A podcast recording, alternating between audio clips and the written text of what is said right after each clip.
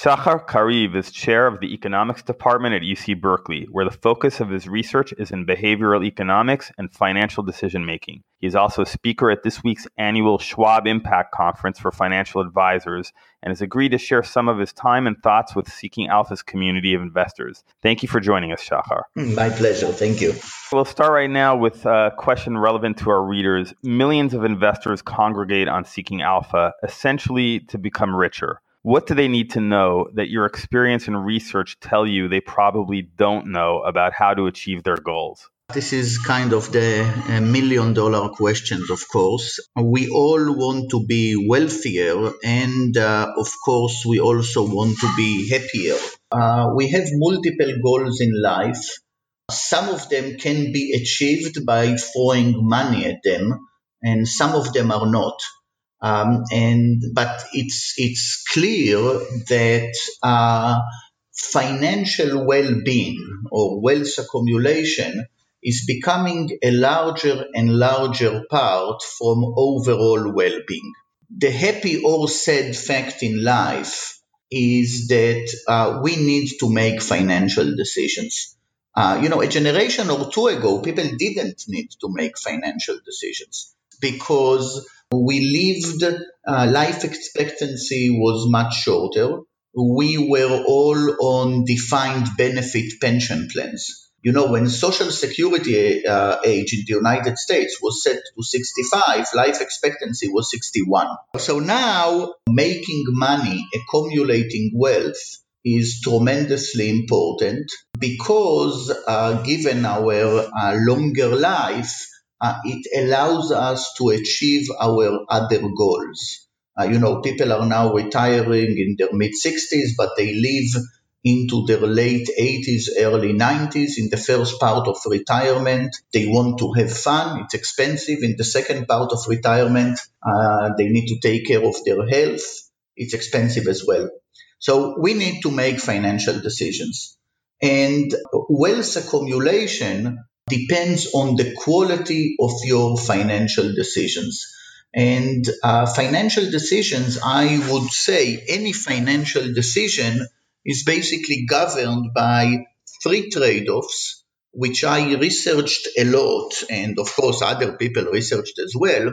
And I call these trade offs the three fundamental trade offs in life. Let me let me say I, am curious what you'll think about this. So you know we are making many many financial decisions. Uh, some are more complex than others, but all of them are pretty complicated. Uh, I would claim that all financial decisions, large and small, are governed by these trade-offs. Okay, so here here they come. Okay. The first trade-off is what I call risk versus return. The second trade off is the trade off between today versus tomorrow. And the third trade off is the trade off between self and others, meaning my own well being and the well being of other people.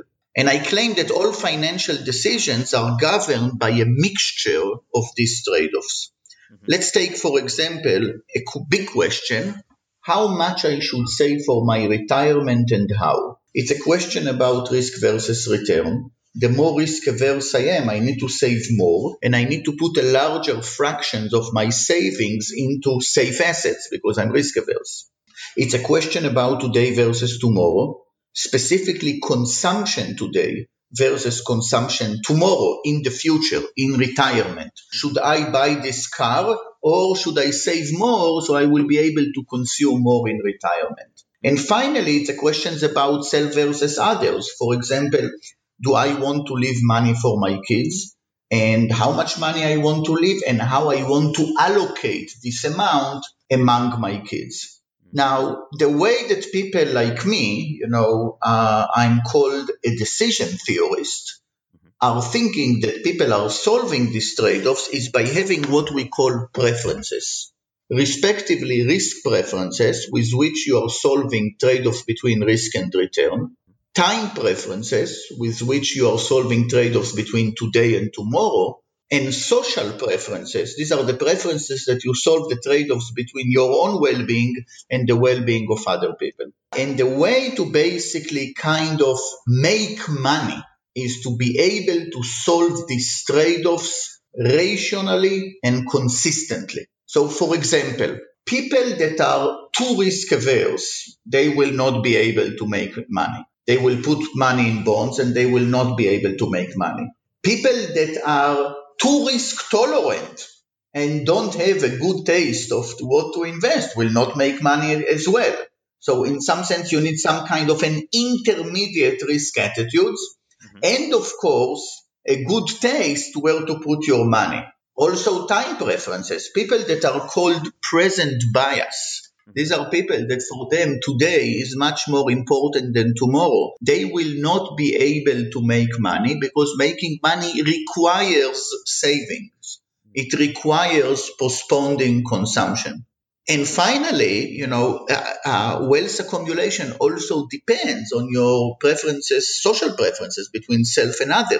People that want to leave money for their children, they will accumulate money.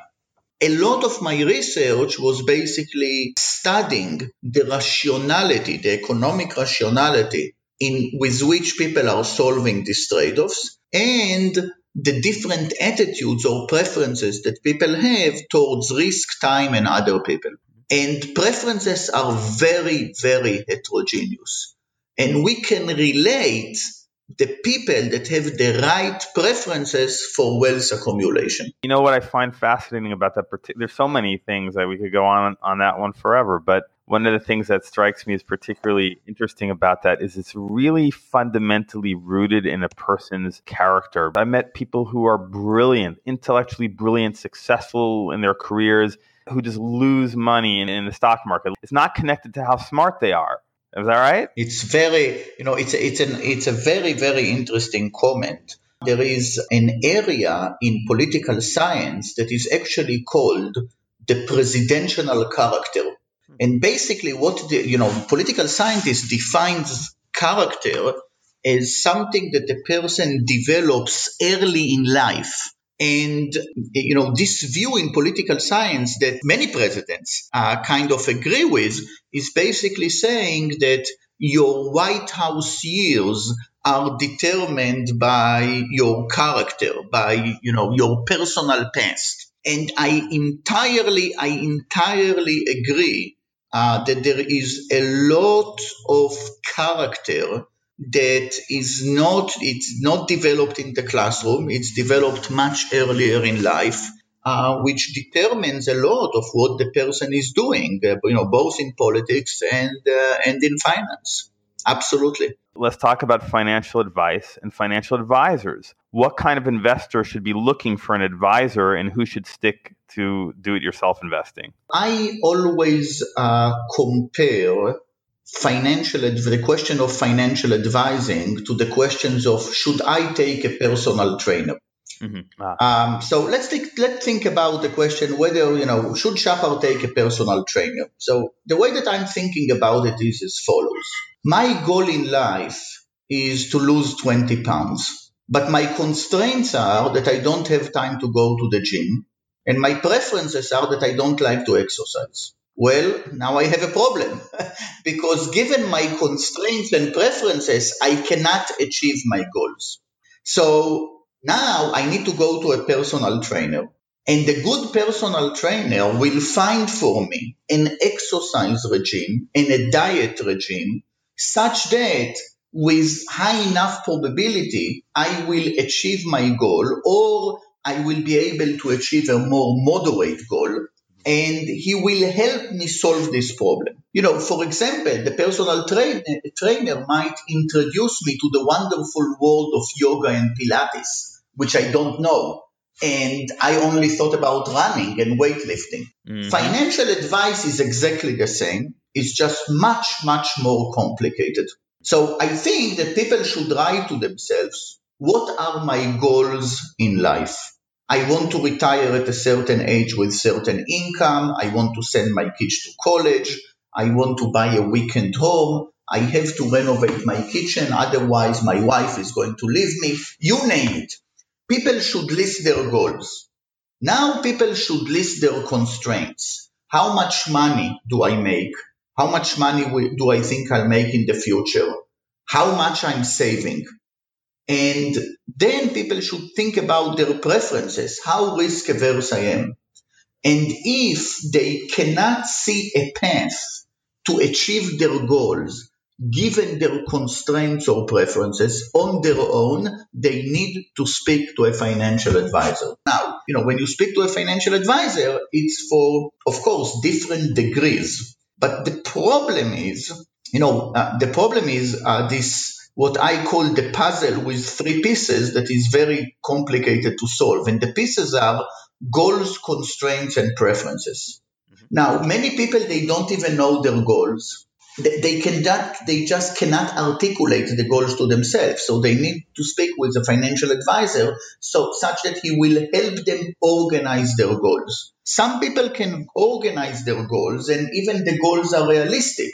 And these people also know what their constraints but they don't know their preferences. So they basically need a financial advisor to help them to understand their attitudes towards risk and towards time. And finally, there are people that actually they have a very clear idea what their goals are, what their constraints are, and what their preferences are, but they are unable to come with the financial portfolio with which they will achieve their goals given their constraints and preferences. So different people have different needs from a financial advisor, but I would put all of this under the issue of help me solve these three pieces puzzle goals, constraints, and preferences. Finally, we have to remember that this puzzle, you don't solve it once because you know life life changes the economy is changing your goals are changing your constraints are changing even your preferences are changing. We know that people when they are um, uh, when they are getting older they are becoming more loss averse. We can get into this. What is the difference between risk aversion and loss aversion? But over time your goals are changing your constraints are changing and your preferences are changing. So if you solve the puzzle when you are 30, then you need to continuously make sure that these three pieces are attached together, which is very difficult. Right. In fact, I hadn't considered the difference between risk aversion and loss aversion. Maybe briefly you could explain the difference? Yes. Let's suppose that I would ask you the following question What do you prefer? Gaining some amount for sure or playing with me a risk game where I will flip a coin? And if it lends heads, you will get nothing. And if it will get, it will, it will lend tails, you'll get some much larger amount of money. Mm-hmm. Now, depending on the amount, some people will take the sure thing and some people will take the coin flip. Mm-hmm. Whether you take the sure option or take the coin flip depends on your risk aversion, on your level of risk aversion. So this is risk aversion. This is we all know. Now, let me illustrate to you what is loss aversion. Let's suppose that instead of talking about gains, I will just talk about losses. So now you have to choose between two options. Either the, the, the sure option is losing some amount for sure. The coin flip is 50-50 chance of losing nothing or losing much more. So what is loss aversion? Loss aversion is the additional risk aversion that we feel when we move from the domains of gains to the domain of losses. Mm-hmm. This is loss aversion. And let me say this, everyone suffers from some level of loss aversion. Can I do a, a simple experiment on you? Sure. Okay. So let's suppose you walk in the street and you find a hundred dollars. You just found a hundred dollars on the sidewalk and find their keeper. Mm-hmm. So you pick the hundred dollars and you now have you gain a hundred dollars that you basically didn't expect to get. Think about how how happy this will make you. Okay, just now let me move to you to a second scenario. You just went to the ATM, you took a hundred dollars, you put them in your pocket.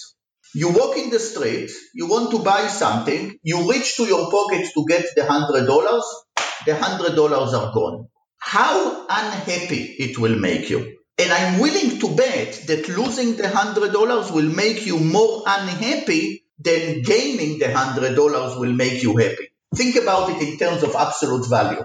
A hundred percent, without any doubt. Okay, so you are loss averse. because you suffer more disutility from losing the hundred dollars then you are basically getting utility from gaining the hundred dollars. And this is the source of loss aversion. This is basically the uh, Nobel Prize for Danny Kahneman. This is what is called the Kahneman-Tversky famous 1979 paper that later on got Danny Kahneman the Nobel Prize. It's exactly this notion. Yes, I think I recall that people feel the pain of loss something like two and a half times the joy of gain. Is that right? So there are different calibrations on how much. Let me say that people are ve- every people are very heterogeneous in everything. So also the pain of losses relative to gains, different people will exhibit it very differently. It's, uh, you know, we can always talk about some effect. What is the effect on average in the population? But we always need to remember that everything comes with huge heterogeneity among people, among human beings. But by the way, if we are talking about uh, risk aversion and loss aversion, I think that everyone will know what risk aversion is and everyone heard about loss aversion. Some people, they don't have a real concept in their mind what loss aversion means, but it's kind of intuitive. What I actually think is a very important piece that many people are missing is what uh, decision theorists call ambiguity aversion. And, you know, if we talk about risk profiling, you know, my own humble view about the way that we are doing risk profile in the financial advice industry is that it's completely broken. What people are talking about is risk tolerance, but you should also talk about loss tolerance. And actually, the most important piece that is completely missing is ambiguity tolerance. What is your tolerance to ambiguity? Ambiguity is different than risk. This is, I think, is the most important thing when we are talking about risk versus return trade-offs. When we decision theorists, when we call a situation risky, we mean there is uncertainty, but the probabilities are known. For example, like a flip of an even coin. So you know there is 50-50 chance. A situation involves ambiguity when there is uncertainty, but in addition, the probabilities are unknown. Let's take an example actually from uh, medical treatment. Let's suppose that you need to go through some medical procedure and you ask the doctor what's the probability that the medical procedure will succeed. In one situation, the doctor is telling you 70%. In a second situation, the doctor is telling you something between 60 and 80%. The situation when the doctor told you 70%, you know that the procedure is risky, but you know exactly the probabilities of success. When the doctor tells you that the probability is between 60 to 80, the situation is not only risky, it's also ambiguous. Why? Because you don't have precise probabilities.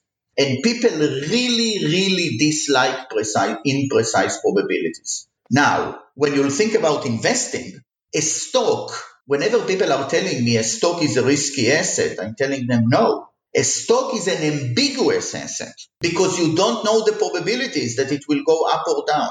By the way, this is exactly what explains what we call the home bias in investing stocks. Why people are shying away from investing in stocks in emerging markets. Stocks in emerging markets are not riskier than stocks here. Mm-hmm. They are more ambiguous because you have less information, so you can put less precise probabilities about what will happen to this stock. Now, in terms of diversifying, you should actually invest far away from you. Mm-hmm. But this goes against ambiguity. So I actually think, you know, what we call the equity premium puzzle, why people, given historical returns, not putting more money in stocks relative to bonds. Now, the equity premium puzzle cannot be explained by risk aversion because to explain the size of it, you need risk levels that are just too high. But ambiguity aversion can go a long way because it's not the case that a bond is safe and a stock is risky. A stock is ambiguous and the bond is unambiguous. Mm. The bond is telling you, I'll give you 4%. And now, of course, there is a probability that, uh, you know, there will be a default, but the stock involves a lot of ambiguity. That's for certain, a lot of ambiguity. I couldn't assess the probability that any particular stock is going to be from X to Y. And frankly, I wouldn't believe any analyst who told me this stock can go up between X and Y. There's no way to know. That's right. That's exactly the case. And if you think about many times in life, you are seeking information to reduce ambiguity. And we are very, very troubled by ambiguity. You know, one of the things, uh, you are now in LA. Uh, one of the things about driving in LA is not only that it takes time because you know you have traffic jam. It's also ambiguous because you don't know. It will take me half an hour. It will take me 45 minutes. It's just very hard to tell. So one of the good things about waze for example not only that it shows you the way it reduces ambiguity because when you'll put it in your phone you'll basically know okay waze estimates that it will take me this amount of time but, you know, of course, it can take you more or less. But what it does, it reduces ambiguity. This is one of the problems in traffic that not only that it takes time, it's also you cannot know how much time it will take you. And we really don't like ambiguity. We really don't. So that leads me to a final question. Um, in light of this ambiguity problem, which I never have thought about actually, at, at least in those terms, and it, it, helps me have it helps me, and I'm certain our listeners gain greater clarity on the difficulty of investing. So I'm just going to ask you: Is there a way listeners can walk away from this podcast and improve their investment decision making? Absolutely. There are methods to uncover your own attitudes towards risk and time and other people. This is not something that you can articulate in words. You know, if I ask you how risk averse you are, is like asking you how many white blood cells do you think you have, or what is your cholesterol level. Yes, I can tell you, I ate a huge steak yesterday. Probably this is not good for my cholesterol. So the first thing that we need, and this is, I think, it's the basis of every, of everything. There needs to be what I call, and you know, a decision theorist and game theorist call common knowledge between a client and an advisor about what the risk attitudes, time attitudes are. Without this, we are going to basically uh, stand on very shaky grounds. Uh, we as a profession we invested enormous amount of time in perfecting portfolios. We now have portfolio for almost every, everything, but we invested very little time understanding the client. I always say, and, and I truly, truly believe in this. You know, I'm in my mid 40s. Uh, maybe I should say now I'm in my late 40s already, but I'm perfectly healthy. So for me, my financial advisor is actually more important than my physician. I mean, I truly mean it. But this means, this means, and you know, listeners should understand that I'm holding them accountable and I'm holding them to the same level that I'm holding physicians. I'm basically holding financial institutions to the same level that I'm holding uh, providers of medical care. They are that important for my well-being. Now, going back to your question, suppose my physician, came, I went to my physician and my physician asked me, Shachar, how do you feel today from 1 to 10? And I will tell him, hmm, today I feel 3. And he will say, oh, you know, you need to think about it carefully because 3 is a surgery. Mm-hmm. And he wouldn't take my blood sample, he wouldn't take my x-rays. So even if he's a great surgeon, I will run away, right? Because he doesn't know me. The same is true for a financial advisor. If I go to a financial advisor, and to be honest, he gives me this silly questionnaire about what are my risk attitudes, and he doesn't even ask me about ambiguity, and he forgets completely about time, I'm going to run away. Because there is no way, even if this person has excellent portfolios, he wouldn't know which portfolio to fit to me. We have learned not just how to make better decisions, we've actually learned from this how to select a good financial advisor and how to run away from one who is not going to be helpful. For that, I, I, I want to thank Professor Shachar Kariv, uh, chair of the economics department at UC Berkeley and a brilliant behavioral economist. Thank you so much for joining us. My pleasure.